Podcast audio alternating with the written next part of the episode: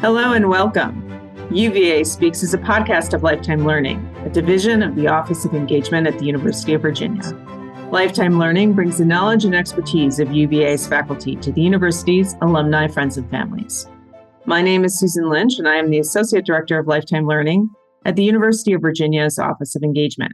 This podcast features Vanessa Ochs, who's a rabbi and a professor in the Department of Religious Studies and a core member of the Jewish Studies program since its inception at the University of Virginia. Professor Ochs teaches such topics such as Jewish feminism, Jewish ritual, ethnographic field in religion, and Abrahamic feminism. In this podcast, Professor Ochs will talk with us about Jewish weddings and rituals.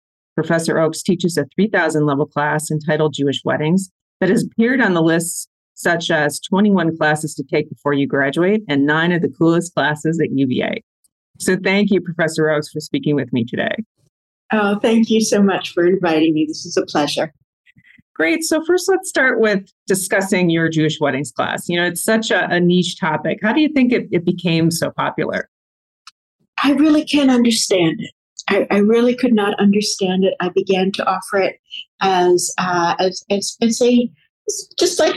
trial, just to see how it would go. I'm a great believer in engaged learning, and I thought it might be fun for students to learn about weddings by performing them, by actually creating mock weddings, full-scale mock weddings.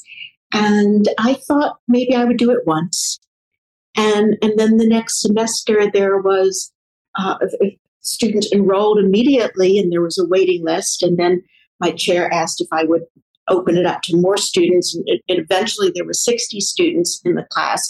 But I still didn't quite understand it, and that's when one of the students mentioned to me that there were these lists where it was pointed out to them that this was indeed a cool class.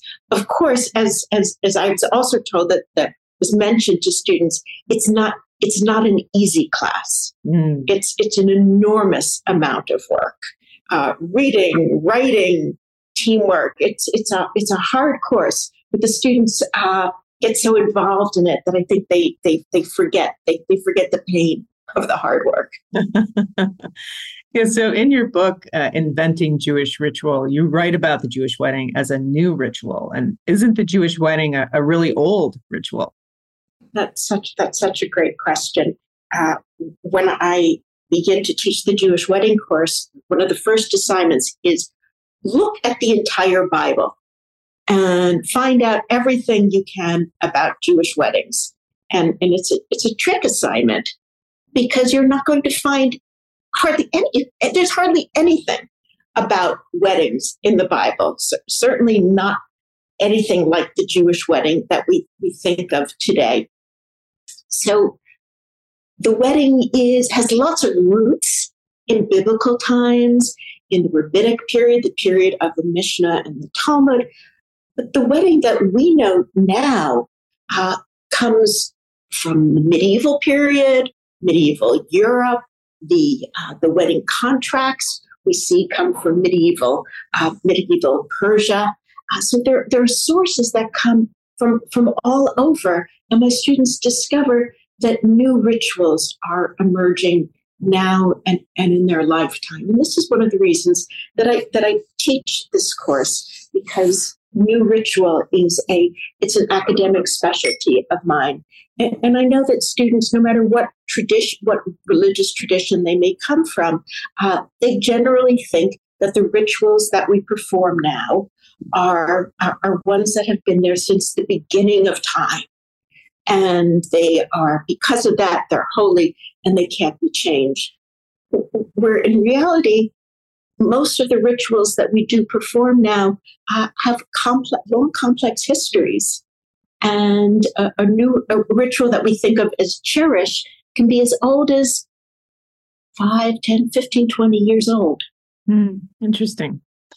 So can you tell us a bit more about what goes on in the course? So what and how the students learn, and perhaps some of the myths that they uncover while they're in the class?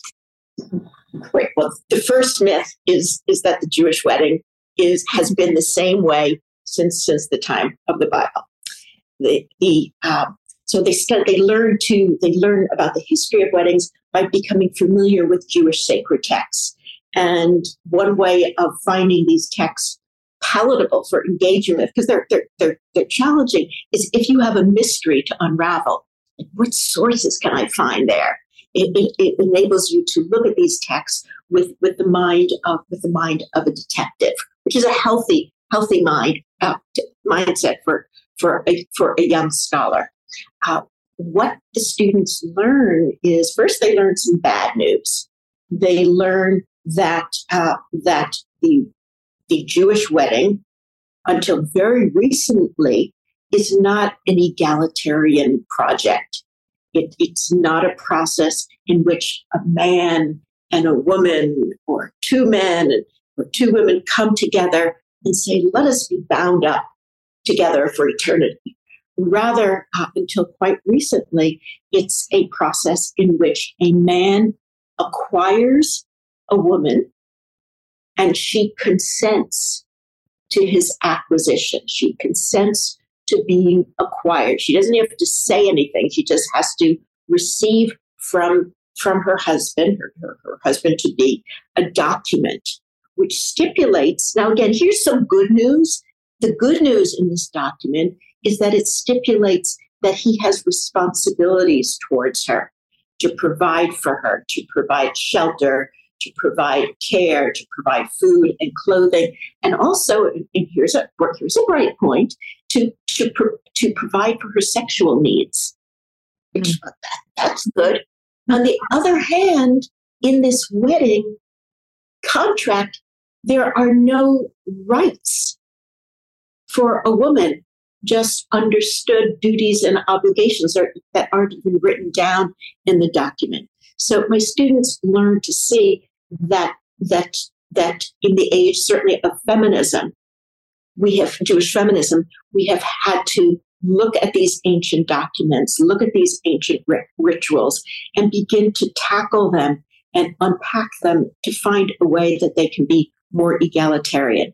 Now, two other myths that I will tell you about that my students learn about. For one is, who's seen a Jewish wedding on TV, who doesn't think that the wedding canopy, called a chuppah, has a chuppah or a chuppah, who doesn't think that it's been around forever, when in fact that really is not the case.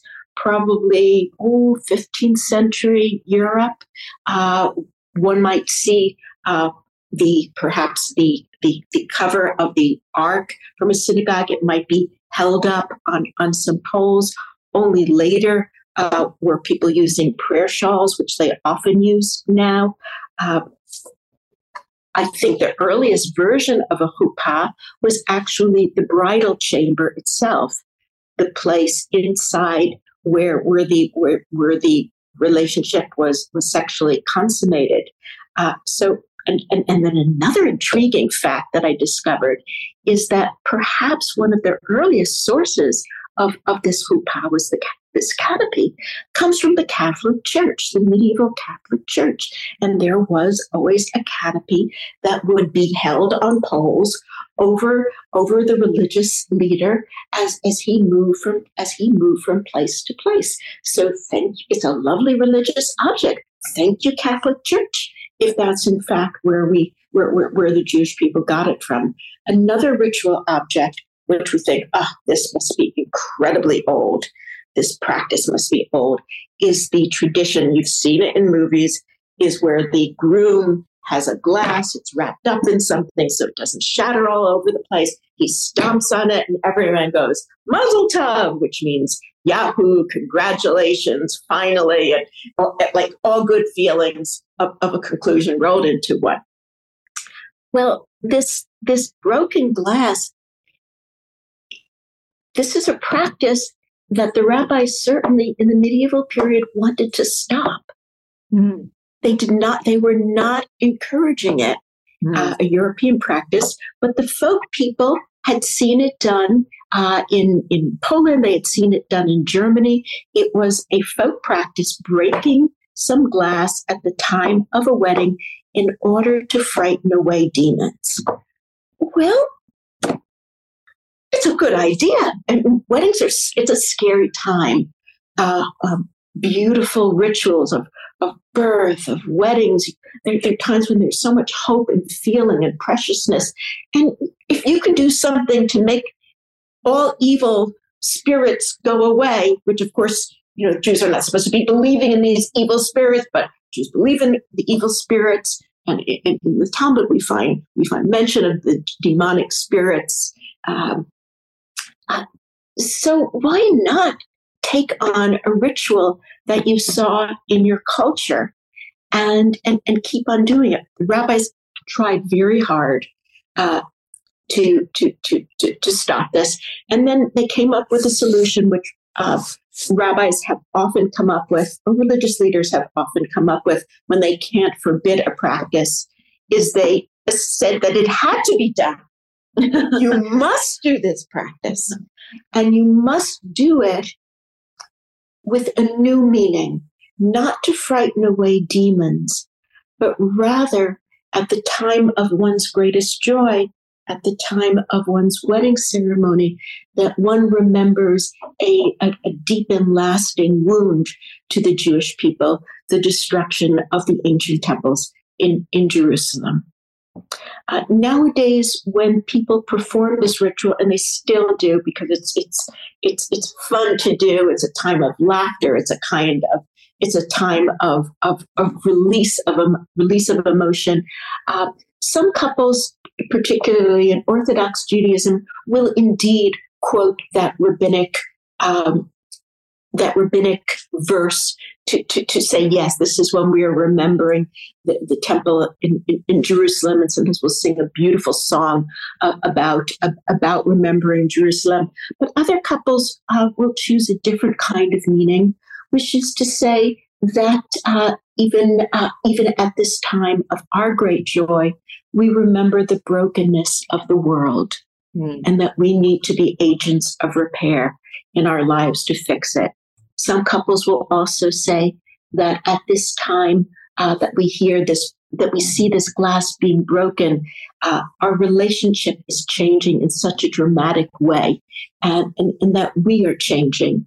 And or they might say, our relationship cannot be broken. It's too, the glass can be broken, but our relationship will not be fragile. So people bring to it their own meanings, but they do want to keep the physical practice. I would add, this is kind of funny, Susan, is that in the, I guess the 60s, the 70s, when flash light bulbs were popular, you would stick a little flash bulb on your Instamatic camera. I know many people who graduated after 1980 will have no idea what I'm talking about, is that people would take these flash cubes and put them in a tap, and wrap them up and smash them. Now people will either use an old piece of glassware, or sometimes a light bulb. I've heard about the light bulb. So, you know, I think you've mentioned that the students work in groups for this. And so what are some of the most memorable class weddings that you have celebrated over the years with the different teams and groups that are working together? Well, the more complex the wedding is, the more fun it is, because the students learn that in our mock weddings, just as in real life, we're dealing with two families. And those two families, even if they come from the same social ethnic group, they're different. And everyone has different ideas of what a right, proper wedding should be like. So, and this gets intensified and complexified if the parents are coming from, say there's one Nigerian Christian person who's getting married, and the other person is a conservative Jew from Long Island. Like, what do you do to pull that off? What do you do if one member of the couple, it comes from a Hindu family, and a family where it's very important for their son or daughter to marry an Indian person, and then we have a Jewish family where this family really had wanted their child to marry another Jewish person similar to them. Interfaith marriage is a reality in our world. Mm-hmm. among Jews, it's probably as high as 50%. And while my students, no one knows if they will marry. No one knows what kind of a person they will marry and whether it will be a marriage within their faith or a combination of traditions. Practicing these complex marriages is quite a rich learning experience. So two of my favorites involved several Hindu Jewish weddings, in particular because it was always so much fun for the students to borrow saris from their friends and have their friends who always came to the weddings to help them dress up in their saris. Those were always fun. Then we would usually have, there would be complete meals afterwards sometimes. And so if in the Hindu wedding, it would be an easy meal to pull off because we could observe the rules of keeping kosher, the Jewish dietary laws, and Indian vegetarianism by having a South Asian vegetarian meal. And the students in the group, they would cook it all. And maybe one group would do the cooking, another group within the team might make a fabulous wedding cake if that was their passion. One wedding was another favorite of mine was an Italian Renaissance wedding where the students completely dressed up as Jews from the Italian Renaissance and carried out their very complex rituals, which involved, in that period, often the families of the bride and groom would be arguing all the way up to the chuppah about the provisions of the dowry and the bride price, the groom price, and how things were going to all work out. And of course, my students totally got into this. They were arguing all the way up. Another favorite part of mine is the dancing afterwards. Oh, okay. After just about all of our weddings, we've had either dancing of the period. For the Renaissance wedding, there was Renaissance dancing. When there was a Scottish Jewish wedding, we had Scottish dancing, and then we always have Jewish wedding dancing. Early in the semester, the students learn how to do easy Jewish wedding dances, and then they learn some complex ones. And yes, they do learn how to put the bride and groom, up in a chair and lift them up and down. And sometimes they perform these weddings on the lawn.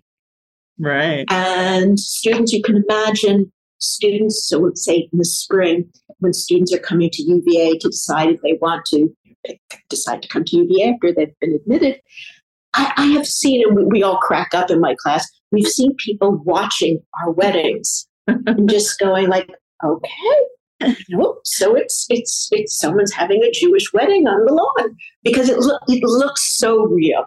Right, right. Just a last favorite, and this was last spring, I believe, and this was a wedding that had Dallas Cowboy Jews. So not from the sports team, but they were cowboys from Texas. And the students dressed up in wonderful cowboy attire.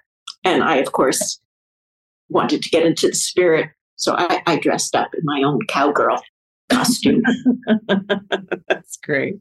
Thank you for sharing all that. So, I know that you are a rabbi. And have you ever officiated at a wedding for any of your students? I have. And I can't tell you what an incredible thrill that is. A student who's been in the class and really knows what's going on, or sometimes it's UVA students, either ones I've known or who have found me, and there's this very beautiful connection that we share. One of my weddings was I had performed same-sex weddings before for men, but the first same-sex wedding I had ever performed for women was with one of my graduate students, her name is Rebecca, who is extremely learned in Talmud and in Jewish ritual practice. So when she and her fiance, Sarah, were working with me over many months to create an egalitarian ceremony that was consistent with Jewish history, but also transforming it in a way that had a kind of coherent process. We just rolled up our sleeves and not only worked through the text, but we worked through many documents of Jewish same-sex couples who had gone before them to find just the right ways to create a meaningful and coherent ceremony. And it was so beautiful, because not only are the two brides deep and beautiful people, but the majority of the guests were fellow UVA graduate students. And so it was quite the in-house party. I think one of the brides was my husband's TA, and the two of them had a joke during the class where she would shoot him with a water gun. I don't know how this came about, but there's a lot of festivity in Jewish weddings, and there were water guns that were shot, and not during the ceremony itself, but during the festivity part afterwards. Again, a link back to the UVA classroom. Great. Wonderful. That's wonderful to be able to participate in that way with your students. That's just fabulous. So, and finally, I understand that you are retiring at the end of May, at the end of the academic semester, and you have taught in religious studies and as a core member of the Jewish Studies department since its inception. And I wonder if you could reflect on your time of teaching and service here at UVA. I was just thinking about that this morning as I was looking over some of my student papers and responses to the chorus, to the reading, to experiences. This semester, I'm teaching Jewish feminism. And every semester, I think my students are the best ever, the smartest ever, the most caring ever. And I always know that semester will never be better. And my students this semester, you can never be better, and more wonderful than my students. I love them so much.